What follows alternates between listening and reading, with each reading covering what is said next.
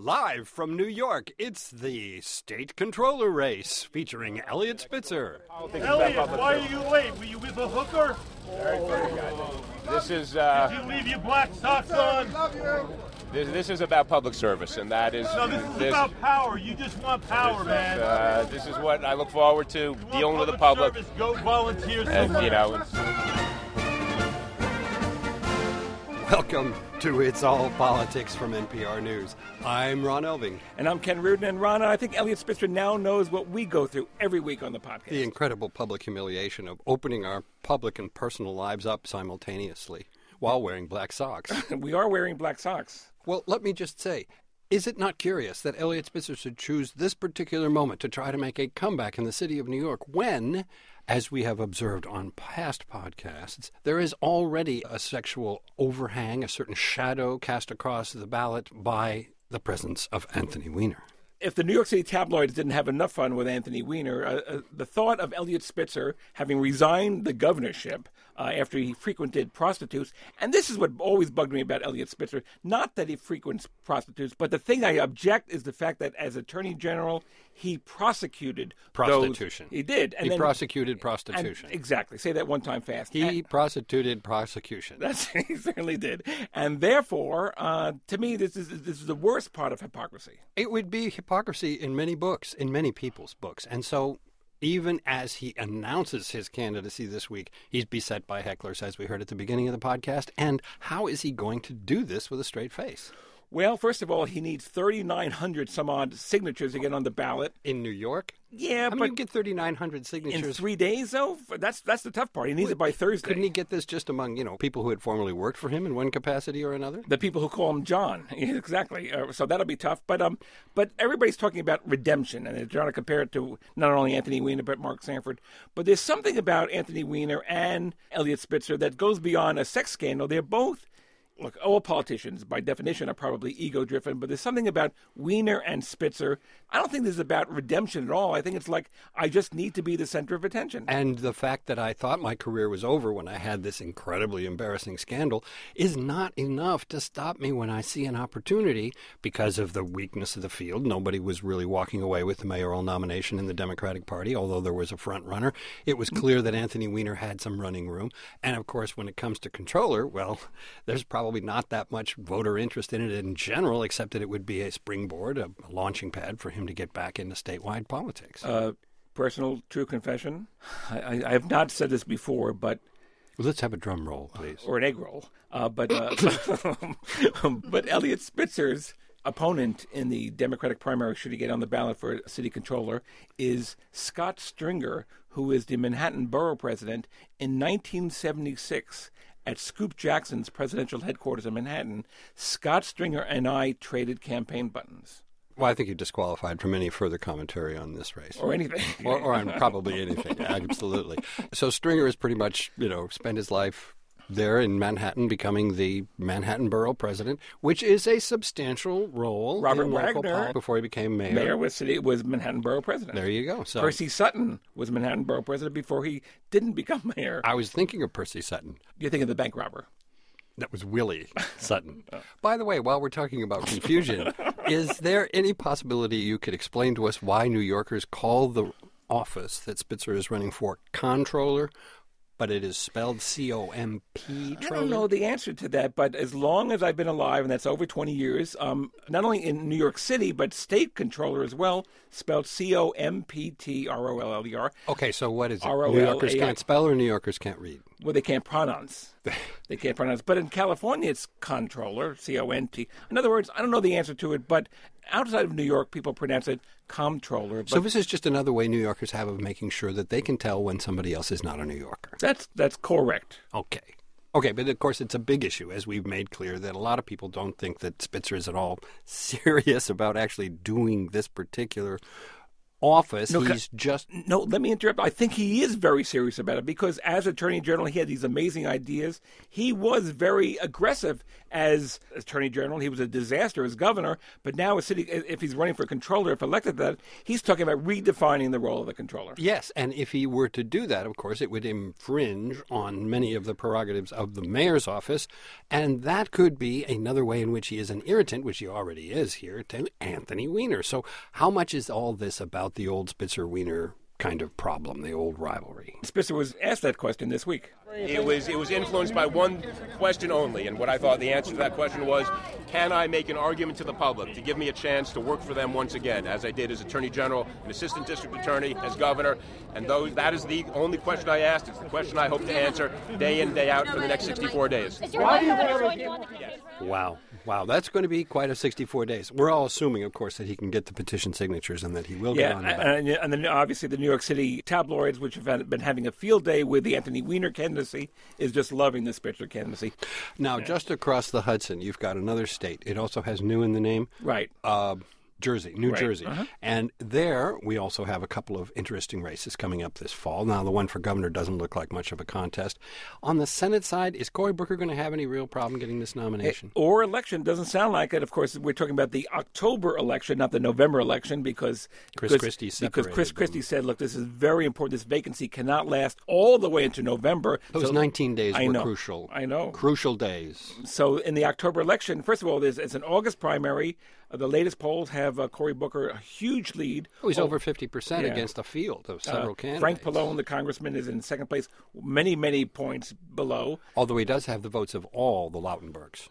Well, you know something that that was an issue from the beginning. Lautenberg himself and his family resented the fact that Cory Booker was talking about running for the Senate while Frank Lautenberg still had not one, he was still alive, but two had not decided his options yet for 2000. Yeah, he hadn't retired and he hadn't right. died, and Booker was already talking about running. That was taken as an insult by a lot of the people in the family. There's another thing that Frank Pallone is trying to focus on. The fact is that Cory Booker is very close with Governor Christie. They they, they get along well. They've done things with their families together, and clearly he didn't run against Christie when many Democrats wanted him to run against Christie. So, uh, again, I think it may be interesting, but ultimately, I think Cory Booker wins the nomination in August, wins the election in October.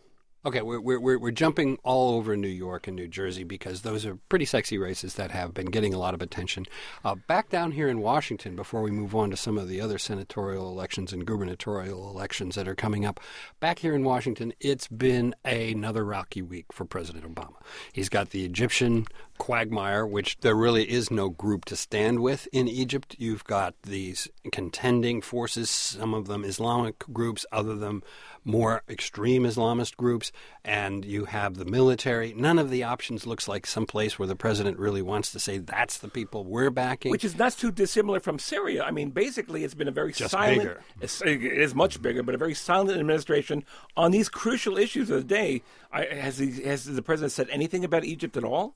Uh, he has basically said we want people not to resort to violence. Right. And the day after he said that as his big point, 50 people were shot right. in the street outside of the headquarters of the Republican Guard. Uh, meanwhile, back at home, the administration announces that it's going to delay the deadline for the employer mandate, which is one of the pillars of Obamacare, for at least a year. And a lot of people are saying, well, then we've got to postpone the individual mandate Gave as the well. Republicans a great argument, and I understand why the White House felt they needed to do that because businesses were not ready for it. But it gave the Republicans a great argument, saying one, as you say, if we're going to get rid of the employer mandate, then get rid of the individual mandate, and two, it just shows that Obamacare can't work. Well, it doesn't actually show that. And of course, the long run, this may help Obamacare have a better chance of working once the deadlines really do kick in. It's a longer delay. It does have its downsides, but most people in business are relieved. If you do push off the individual mandate or at least the enforcement of the individual mandate, a lot of individuals will be relieved, and the system has more of a time to absorb all these changes. It also possibly puts it a little bit out of the range of the 2014 midterm election, Does which is have- the last election that, in a sense or another, the president needs to care about. Does he have the right to do this? Does he have the right to change the law that Congress passed? He has the right under the administrative responsibilities that the law gives to the departments that have to administer the law. They have to do it within a certain deadline, but they also have the freedom to say, because of these circumstances or those circumstances, we're going to push the deadline off. It would be an ironic moment for the House of Representatives to say suddenly, we want to repeal Obamacare. We voted to do so 37 times, but now that you're delaying the implementation of it, we want to force you to impose it on the American people faster. You know that John Boehner and company are going to have a vote on the employer mandate and also on the individual mandate. And of course, all the Democrats will vote for the employer mandate, uh, the delay, because that's what President Obama wants. But then how do they vote against the individual mandate? Well, they can do whatever they want. The Senate's not going to take Right, it up. And unless the two chambers act in concert, as we have learned so many times, the action of one chamber is not going to have any particular meaning. And by the way, that's what's going to happen to the immigration bill as well. The Senate acted, but the House is not going to. It doesn't look like that at all. As you say, though, it's been a, a rough couple of weeks for President Obama and the administration. Sometimes, in fact, when you look at just how poorly Congress is functioning, particularly between the Senate and House and trying to have the old sort of conference committee to work out their differences and compromise, you have to wonder why people are so eager to come here and be part of it. Speaking of which, I was watching the Alison Grimes candidacy rollout in Kentucky. She is, of course, the Secretary of State. Many people know her as Alison Lundergan Grimes. Well, Lundergan, let's, of course, let's get the Scandinavian name in. and Lundergan, of course, is her father, who was a former Democratic state chair. Uh, but Al- Alison Lundergan Grimes uh, is the last remaining Democrat in the state of Kentucky, as I understand. who they please run against Mitch McConnell. Mitch McConnell, of course, seeking a sixth term. He never wins overwhelmingly. His How is num- he going to get to a seventh term if they don't give him a sixth? well, that's exactly right. Uh, I, I think we could use a fifth right now. My only point is, is that when Alison Lundergan Grimes uh, launched her candidacy to take on Mitch McConnell in Kentucky, talking about running for Congress in the worst way, her announcement was in the worst way. During this process, the question never was, is Mitch McConnell vulnerable? The question never was, does Kentucky deserve a change? The answer to both of those two questions remains and is yes. The question before my supporters that we have been working diligently on is how best can we continue to make a difference and move this Commonwealth forward. Ultimately, voters will decide whether they want Mitch McConnell back for a sixth term or not in November of 2014. But for a beginning of this candidacy that's supposed to rescue the Democrats, it wasn't too promising. No, it wasn't. But, you know, conventional wisdom says here Mitch McConnell is not going to lose his seat unless he's very badly bloodied in some kind of a primary if he were to get a challenge from the right in his primary next year. Is that going to happen? Doesn't look like it at all. Not only, I mean, we've known for the longest time that Jesse Benton, who was Rand Paul's campaign manager, is now uh, Mitch McConnell's campaign manager. Keep your friends close, keep your enemies closer. Exactly, exactly. Um, there's been talk for the longest time that a conservative challenger will will emerge to take on McConnell. Doesn't look like it's happening at all.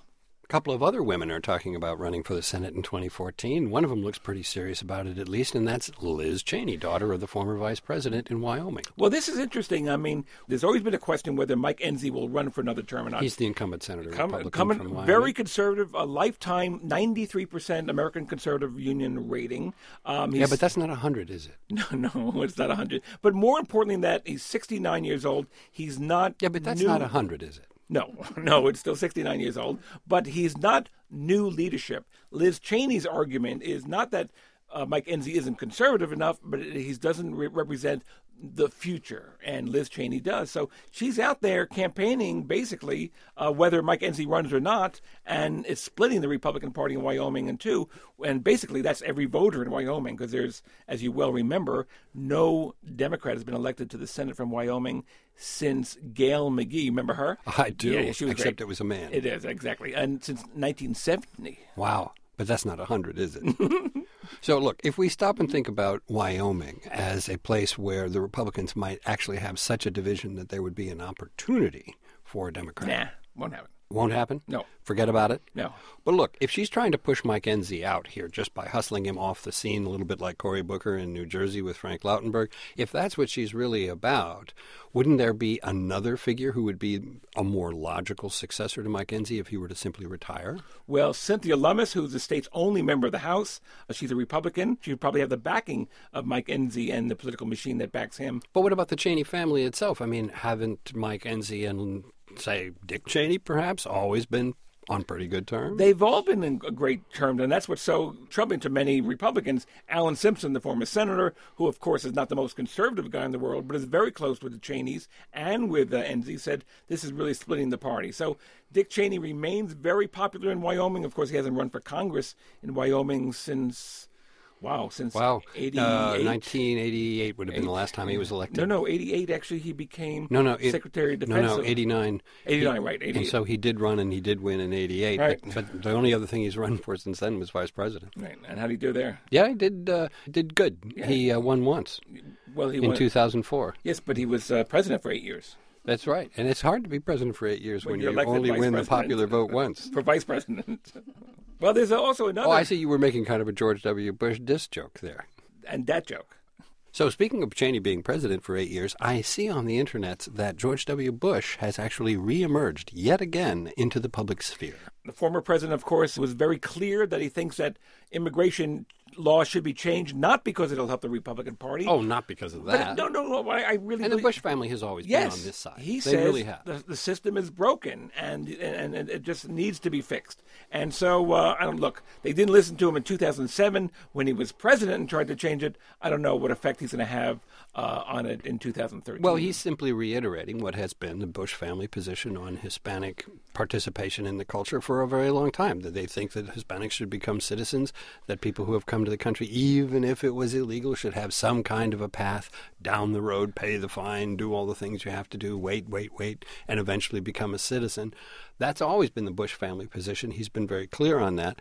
And of course, he is also aware of what the electoral ramifications are for this issue in Texas. And there are a lot of other Republicans, including some of the people who in the past have supported some kind of comprehensive immigration overhaul, like, let's say, William Kristol of the Weekly Standard magazine and Rich Lowry of National Review, uh, who have been more or less supportive of some kind of loosening of the process, who are coming out against the Senate compromise, the Senate immigration bill, and saying it's fine with them if the House kills it.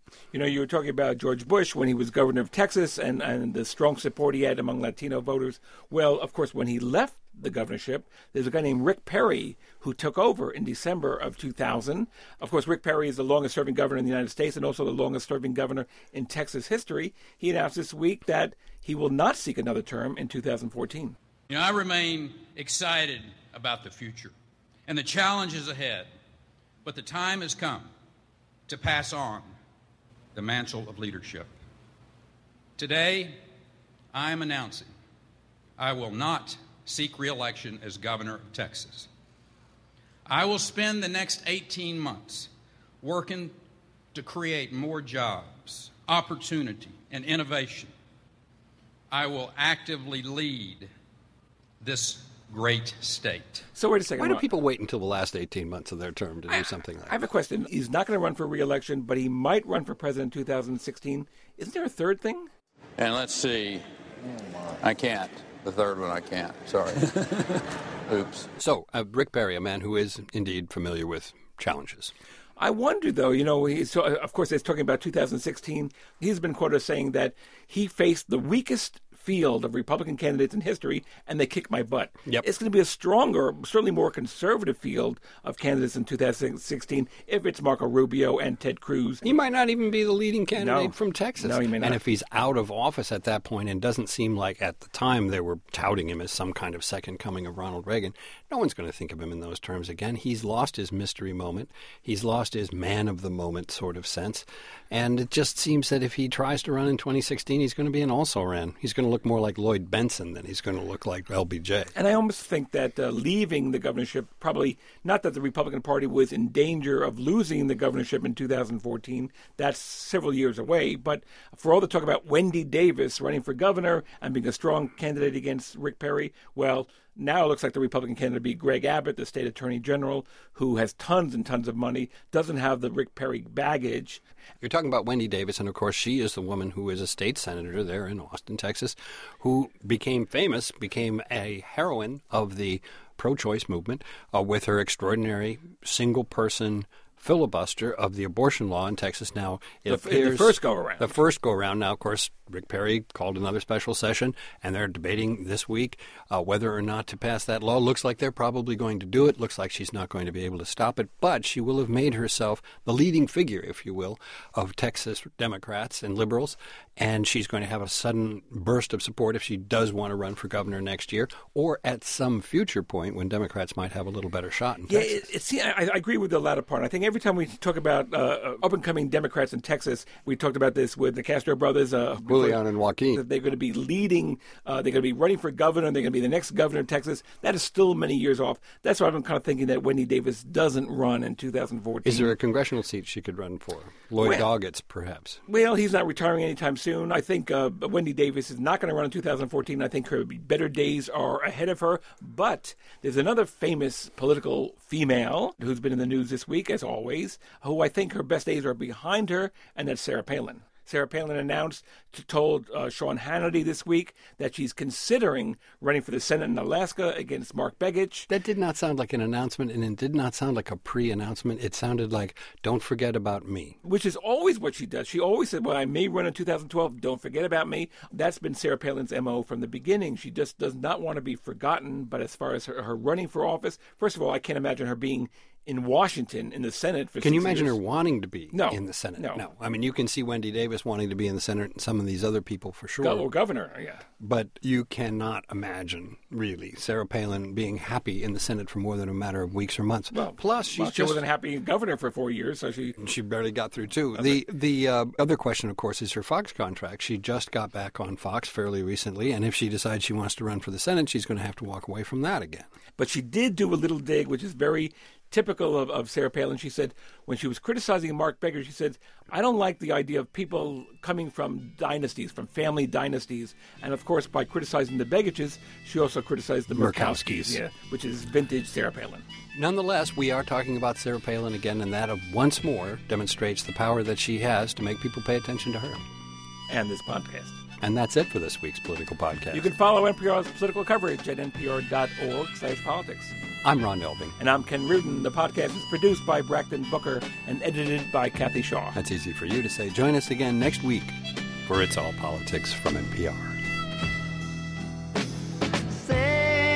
Sarah, Sarah, whatever made you wanna change your mind?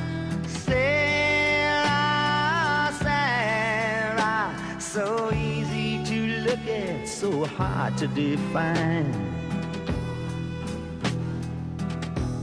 I can still see them playing with their pails in the sand. They run to the water, their buckets to fill. I can still see the shells falling out of their hands as they follow each other.